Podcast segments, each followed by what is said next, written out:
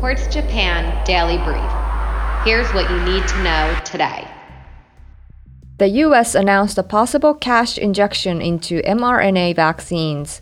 The plan would boost drug manufacturers' capacity to produce an additional 1 billion vaccines annually for both COVID-19 and future pandemics. Amazon will stop accepting Visa credit cards in the UK. The e-commerce behemoth said Visa's fees are too high. Apple wants to enable DIY fixes. Reversing its traditional resistance to at-home repairs, the company will give instructions and sell certain parts for iPhone 12 and 13, with more product fixes available down the road. U.S. President Joe Biden requested an oil and gas price investigation.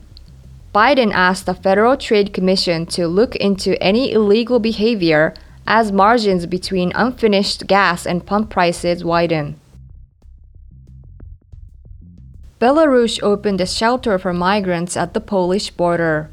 Approximately 1,000 people camped in freezing weather will now get some relief. Overdoses hit a record high in the U.S. during the pandemic. Experts suspect the culprit is a combination of more available opioids in a period of declining mental health.